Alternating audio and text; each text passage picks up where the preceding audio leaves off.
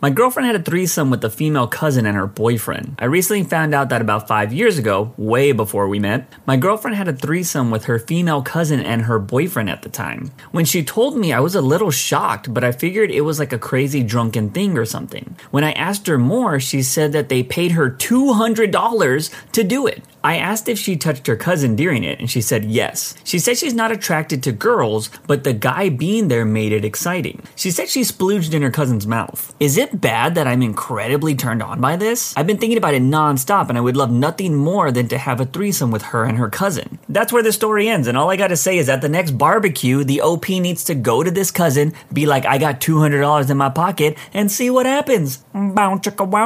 My friends and I were tailed by a federal agent and led him on a wild goose chase through LA. I had to have been maybe 20 at the time, and I met up with a friend to hang out and smoke some herb. At the time, we didn't have med cards and it wasn't recreationally legal, so we just had connects that we would pick up from. The only problem was a lot of our connects were dry. So my friend's cousin, let's call him Ricardo, comes over, tells us he knows where we can pick up some. We pile into my friend's car and drive to this guy's house, make a U turn and park across the street. Ricardo tells us he doesn't have this guy's number anymore, but he'd be right back. He hops out and runs up to the guy's driveway towards the back of the property. Sketchy, I know. In the meantime, my friend and I are sitting in the car and he points out a car parked few houses down the street that we had passed and he says, Hey man, I think that guy's a Fed. He goes on to tell me that he had just saw a video where they say that federal agents always have a hanger in their car. And if they're required to spend time staking out a location, they hang their blazers in the back. Sure enough, this middle aged white guy was sitting in his car, blazer hanging in the back, trying not to look at us. At first, I'm like, ha, okay, whatever. And that brings us back to Ricardo. Turns out the guy that we were trying to buy herb from had just been picked up for dealing and was facing hard time. The DEA was keeping tabs on him. When Ricardo got to his back door, he was like, What the freak, dude? You need to get lost now. Ricardo comes back to the car and we drive off while he tells us what happened. We drive past the worst undercover Fed of all time and he turns on his car, flips around, and starts following us. No sirens, just telling us at a distance. I'm still rationalizing. It's a coincidence. He's not following us, but I was wrong. This guy tells us through the entire neighborhood. Technically, we've done nothing wrong. At least nothing on his pay grade. So my friend who had made him before he even started tailing us is driving as aggressively as he legally can just to see how far this guy will follow us. Basically, he was thinking, let's mess with this guy. The Fed ends up running two stop signs and a red light. This man is serious, and our efforts to get away only push him forward. We get on the freeway, he follows. We're weaving through traffic, he follows. At a certain point, he hit a bit of heavy traffic, and through some clever maneuvering by my friend,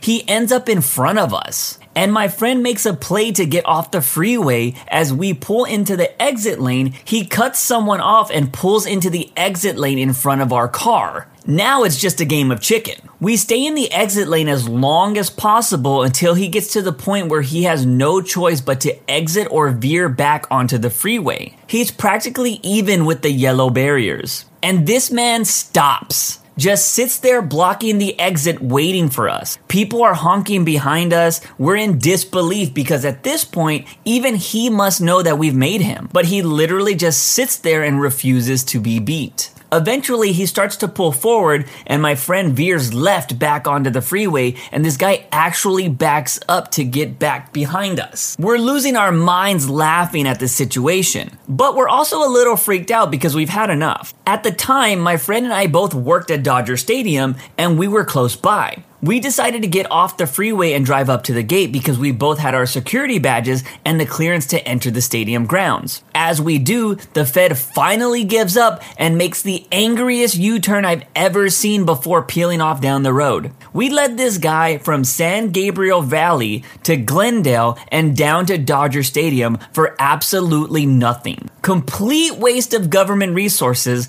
and I think about it all the time, but rarely get the chance to tell the story.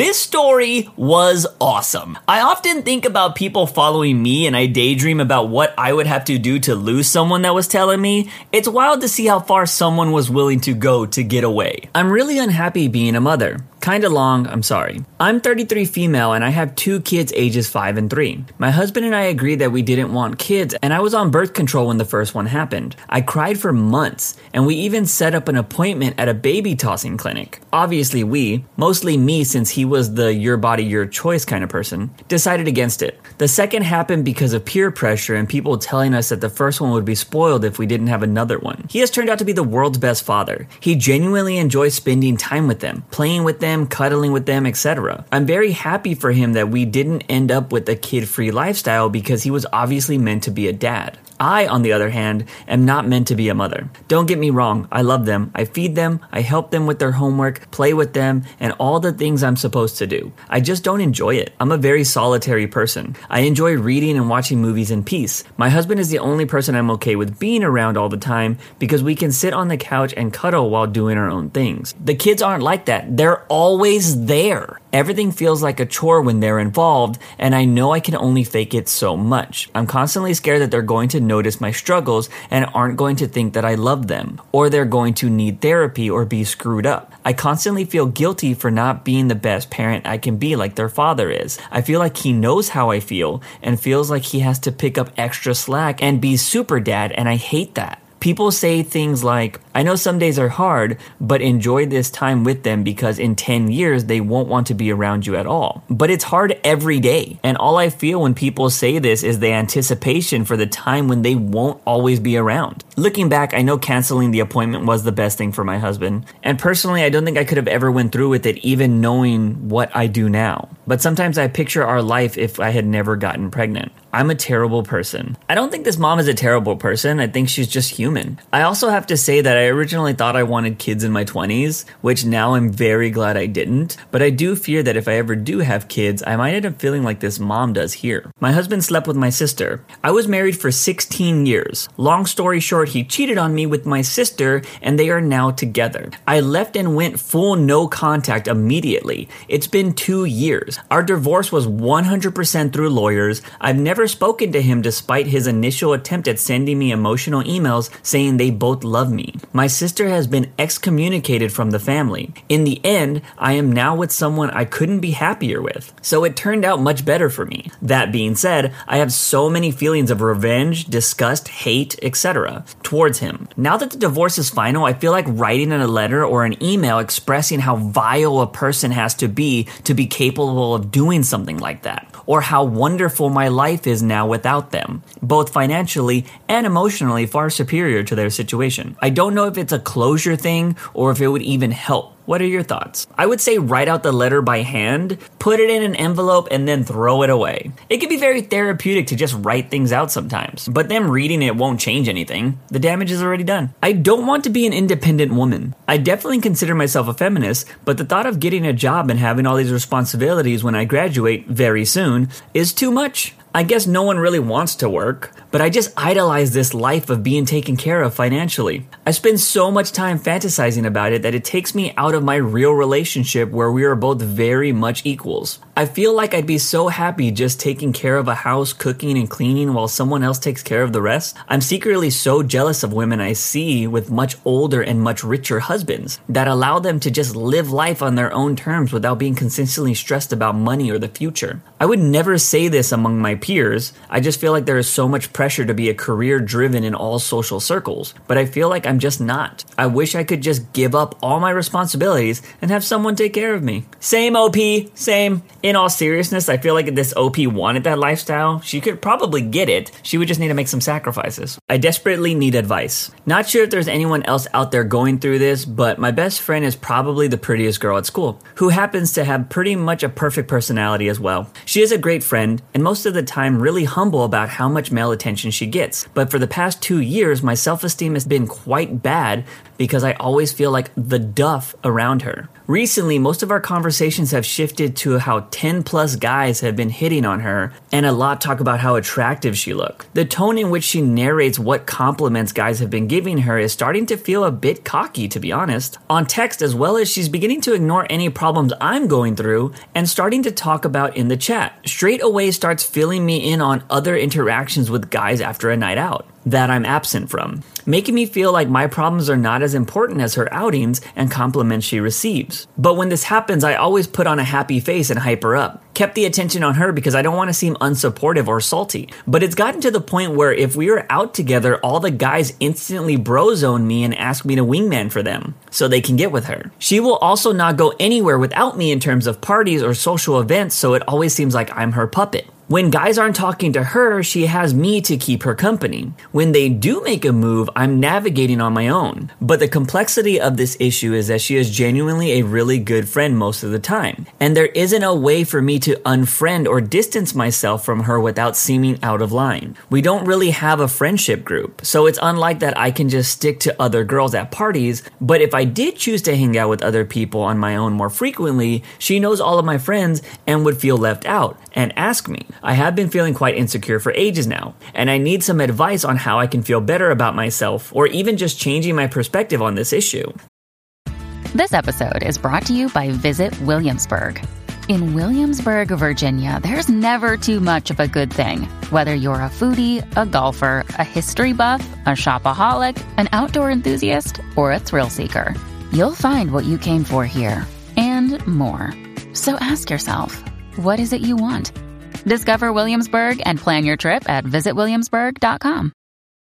When you need mealtime inspiration, it's worth shopping Kroger, where you'll find over 30,000 mouthwatering choices that excite your inner foodie. And no matter what tasty choice you make, you'll enjoy our everyday low prices, plus extra ways to save, like digital coupons worth over $600 each week. You can also save up to $1 off per gallon at the pump with fuel points. More savings and more inspiring flavors make shopping Kroger worth it every time. Kroger, fresh for everyone. Fuel restrictions apply. Another day is here, and you're ready for it. What to wear? Check. Breakfast, lunch, and dinner? Check. Planning for what's next and how to save for it? That's where Bank of America can help. For your financial to-dos, Bank of America has experts ready to help get you closer to your goals. Get started at one of our local financial centers or 24-7 in our mobile banking app. Find a location near you at bankofamerica.com slash talk to us. What would you like the power to do? Mobile banking requires downloading the app and is only available for select devices. Message and data rates may apply. Bank of America and a member FDIC. The good old guys who use her and leave her scenario isn't applicable here because she arguably has one of the funniest personalities as well. It will be raining meatballs if one day she gets ghosted or dumped. It seems like this pretty friend loves attention, which can be a problem in my opinion. But if she is good of a friend as the OP says she is, I don't see why they just can't talk about it. It does blow my mind that so many issues with relationships can easily be solved by just discussing them. But hey, if everyone did that, we probably wouldn't have these confessions anymore. I ridiculed an SA victim so they would leave me alone. I'm on an alternative account that I rarely use anymore. I just feel really ashamed and terrible. I have no one to talk to. I could be described as someone who spends time doing useless crap on the internet, arguing, political debates, useless advocating, and talking about things. I'm only 14. I had run into a post of another person and they just said they were being harassed. They told me to leave it alone, but I didn't. I confronted the person and told them to stop harassing them and speaking to them about their stances. They went into a frenzy, quite literally got infuriated, and started arguing with me furiously. Mentioned that they were an SA victim because it was somewhat relevant to the conversation, and I held my composure defending myself, was as respectable as I could be knowing the sensitive information. They started texting people that knew me, adults, and people that had nothing to do with that or even knew me well. I set my account privately, and that was the end of it after they blocked me. Everything was well. I explained myself to the people that they got a hold of and went about my day. They had instead went through my friend's account, harassed people I didn't even know, and they ended up telling me. I was ashamed. I couldn't even speak to my friends without thinking about it. Yesterday, a couple of days after the incident, they hit me up again and started bugging me. I was so over it. And it happens again. They throw a childish insult at me, harass me, and flood my notifications, and this goes on for an hour. I have a headache. I'm already upset with this person. They keep going on and on until I'm fully sick of it. I throw a snarky remark about their assault, but I held my pride and broke down off screen. I wouldn't wish that on anyone, not any of them, not even them. I just felt so terrible, and I knew how terrible it was to say. I went back on and they were freaking out, calling me, threatening me. I went on and said more horrible things to them. They bragged about their assault and told me it was a sign they were attractive and I wasn't. That I was weak and disgusting, and I told her obviously not, and went on and on about how she's a victim and I'm not. She left me alone. She finally blocked me again, and I was at peace. I couldn't even be happy that after hours of this, I was finally being left alone because it took saying the worst thing I could possibly say, saying those things went against everything I believed. I spent all night trying to justify it. They wouldn't leave me alone. They harassed my friends and everyone they knew. They wouldn't stop. But even after all of that, after everything they did to me without even knowing my name, I wish I could go back in time and just apologize. Give in and lose, but still being happy that I never said it. I feel so terrible. What I did was horrific. It's eating me up inside. I feel terrible. That was kind of a lot, but this OP is 14. That doesn't justify their behavior here, but at that age, you are still learning self control. Something that can be difficult even when you get older. Seems like they already feel bad about what they did, and hopefully, this will be a learning experience for the future. I would love to be eaten by a beautiful dragon. This is my dream. I would love to meet a beautiful female dragon. She is much bigger than me, like the size of a house, and she is hungry. I can hear her tummy rumbling. So I say, You can eat me.